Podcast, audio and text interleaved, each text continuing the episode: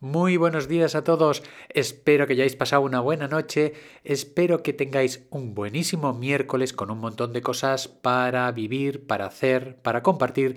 Y me vais a permitir hacer un pequeño comentario de la frase de ayer que la estuve pensando y es muy divertida. ¿Por qué? Porque la frase del sabio oriental Confucio resulta que decía es mejor encender una vela que maldecir la oscuridad.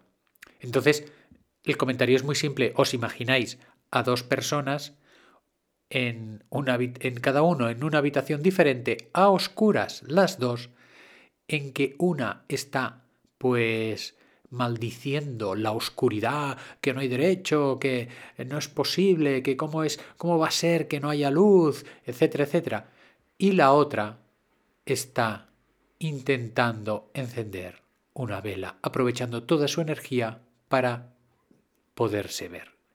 Ahí queda el comentario. Vamos por el programa. Estáis escuchando el podcast de Psicología, Comunicación y Crecimiento Personal de Joan Contreras. Bienvenidos.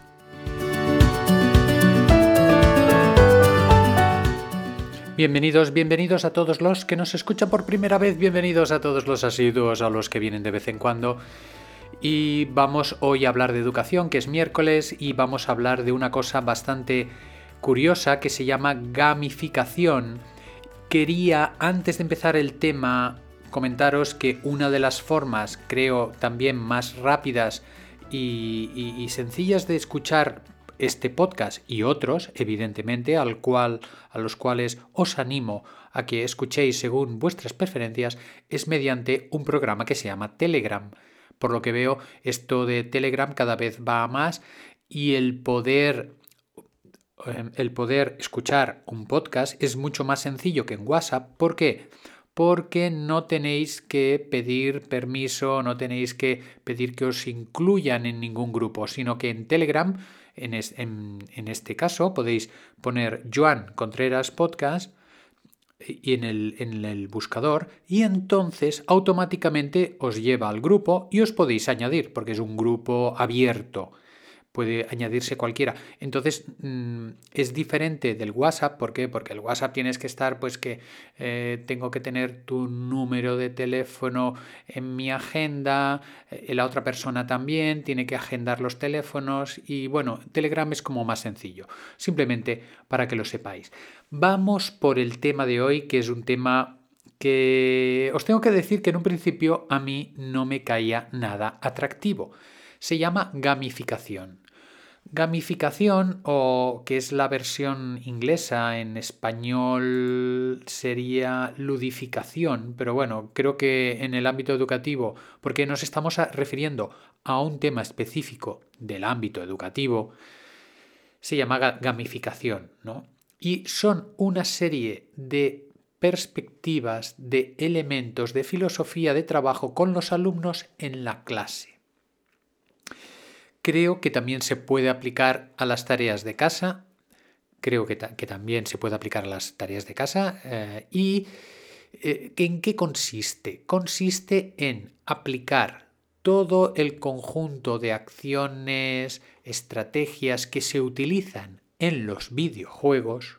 Sí, sí, estoy hablando de los videojuegos, desde Fortnite, League of Legends, em, todos, todos los, los que se. los famosos, aplicarlos a la educación. Y os tengo que decir en principio que para mí esta idea me rechinaba los dientes, por decirlo de alguna manera. Es decir, cuando oí hablar de esto en principio, pues no, no, no, no, no coincidía, no, no, no iba conmigo. Es decir, no, lo había como un cierto rechazo. Luego estuve mirando un vídeo que voy a poner en la descripción de Javier Espinosa.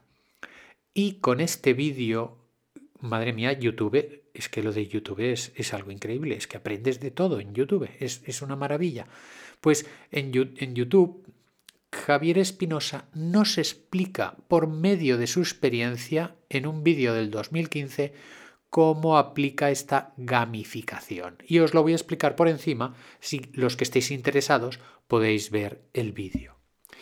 Total, que él tiene que hacer una clase de geografía o de ciencias naturales y tiene que explicar las diferentes capas de la Tierra, los diferentes sustratos y no sé qué más. Y puede hacerlo directamente, venga, abrid el libro, vamos a hacer esta lección, venga, que lea eh, Felipe, que lea Marta.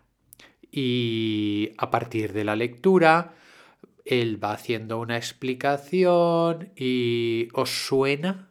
¿Os suena un poco esto? Lo que propone Javier Espinosa en su vídeo, lo que propone la gamificación, es darle una vuelta totalmente diferente a la presentación de los contenidos. Los contenidos son los mismos, es decir, lo que tiene que estudiarse el estudiante va a ser exactamente lo mismo en una perspectiva o en otra. ¿Qué pasa? Que en la gamificación no dice va a abrir el libro por la página tal, no, dice señoras y señores, tenemos una misión que hacer que es salvar las especies del planeta. Y con, este, con esta idea de salvar las especies del planeta, hace una página web en que muy atractiva con unos dibujitos y tal y hay como diferentes tareas a hacer. Estas tareas te llevan a puntos. Estos puntos te dan unas categorías. Según la categoría que tienes te dan un dinero y con este dinero puedes tener diferentes ventajas.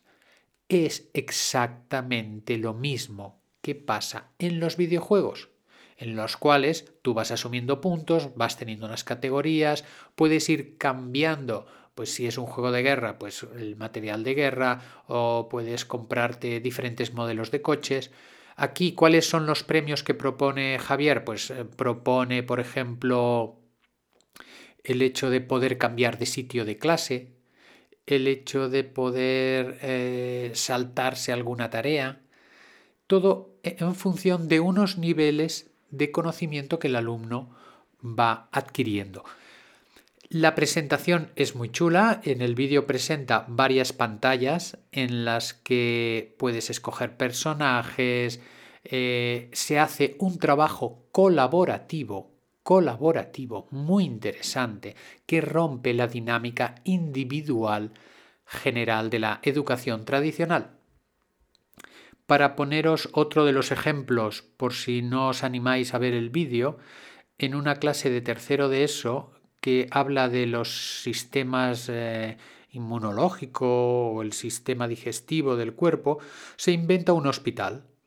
Y en ese hospital cada alumno es médico y tiene unas funciones, unas tareas a hacer, entre las cuales está curar pues desde Britney Spears, ahora sería Rosalía, eh, o sea, gente muy conocida de la juventud ¿no? y de la sociedad en general.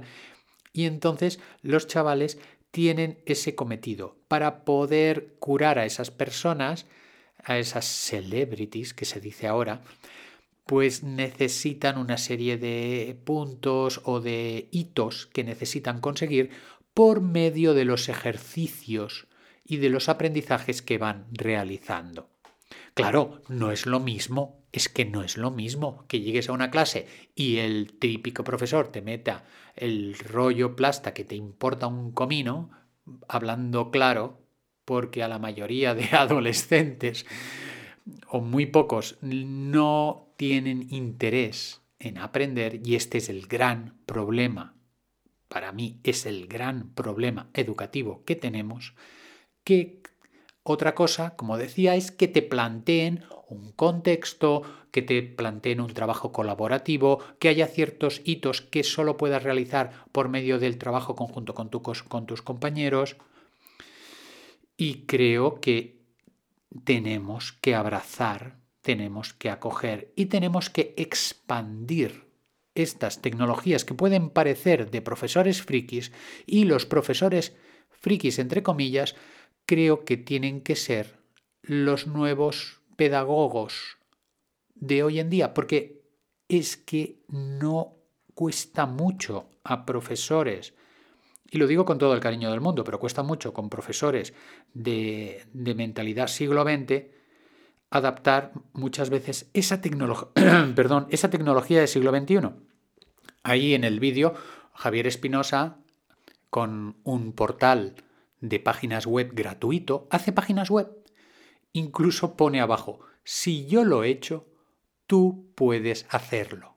Como animando a ese montón de profesores que dice, uy, eso es muy difícil, que diciéndoles, mira, en realidad no es tan difícil, es cuestión de ponerse, es cuestión de darle vueltas a la cabeza, es cuestión de motivar a los alumnos y es cuestión de hacer cosas diferentes.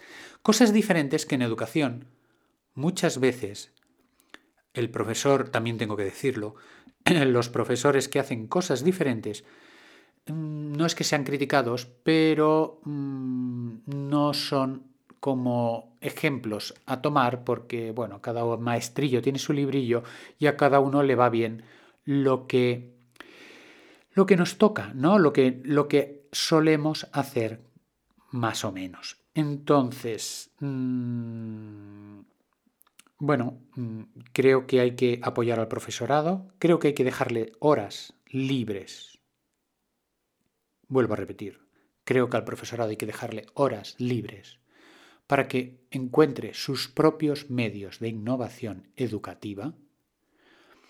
Y esto es darle una patada bien fuerte a todos los planteamientos en cuanto a horarios que tienen los profesores que no tienen ni 15 minutos ni 5 a veces para escuchar a un alumno y tienen que hacerlo fuera del, del horario escolar y empezar a confiar más el sistema en el profesorado para que el profesorado se lo crea y sea capaz de innovar. Os dejo este vídeo de Javier Espinosa. Espero que, que, os guste como a mí me ha encantado, como me ha abierto los ojos a, un, a una nueva metodología y, que sirva este, esta pequeña voz, este pequeñito programa, para animar a las mentes pensantes de los ministerios, consellerías, pedagogos de alto nivel, para que se animen a abrazar elementos que creo que son necesarios. Son necesarios para que la educación avance con los tiempos en los que estamos. Si os ha gustado el comentario, no dudéis en, compartirlo, perdonad, en, en poder mostrarlo a vuestros amigos. Os animo a haceros suscriptores, a que me hagáis enviar vuestras preguntas y vamos ya por la reflexión del día. Tomamos aire.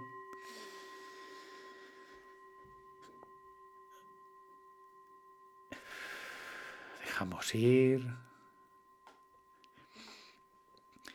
Vamos a mover suavemente la cabeza de un lado hacia otro, muy suave, intentando recorrer los caminos que nos dejan las vértebras cervicales. Y vamos a desesperezarnos poco a poco todo el cuerpo, siguiendo respirando, siguiendo con el ritmo de la respiración. Y vamos a tener un deseo de buen día para ti, para los tuyos y para el resto de la humanidad.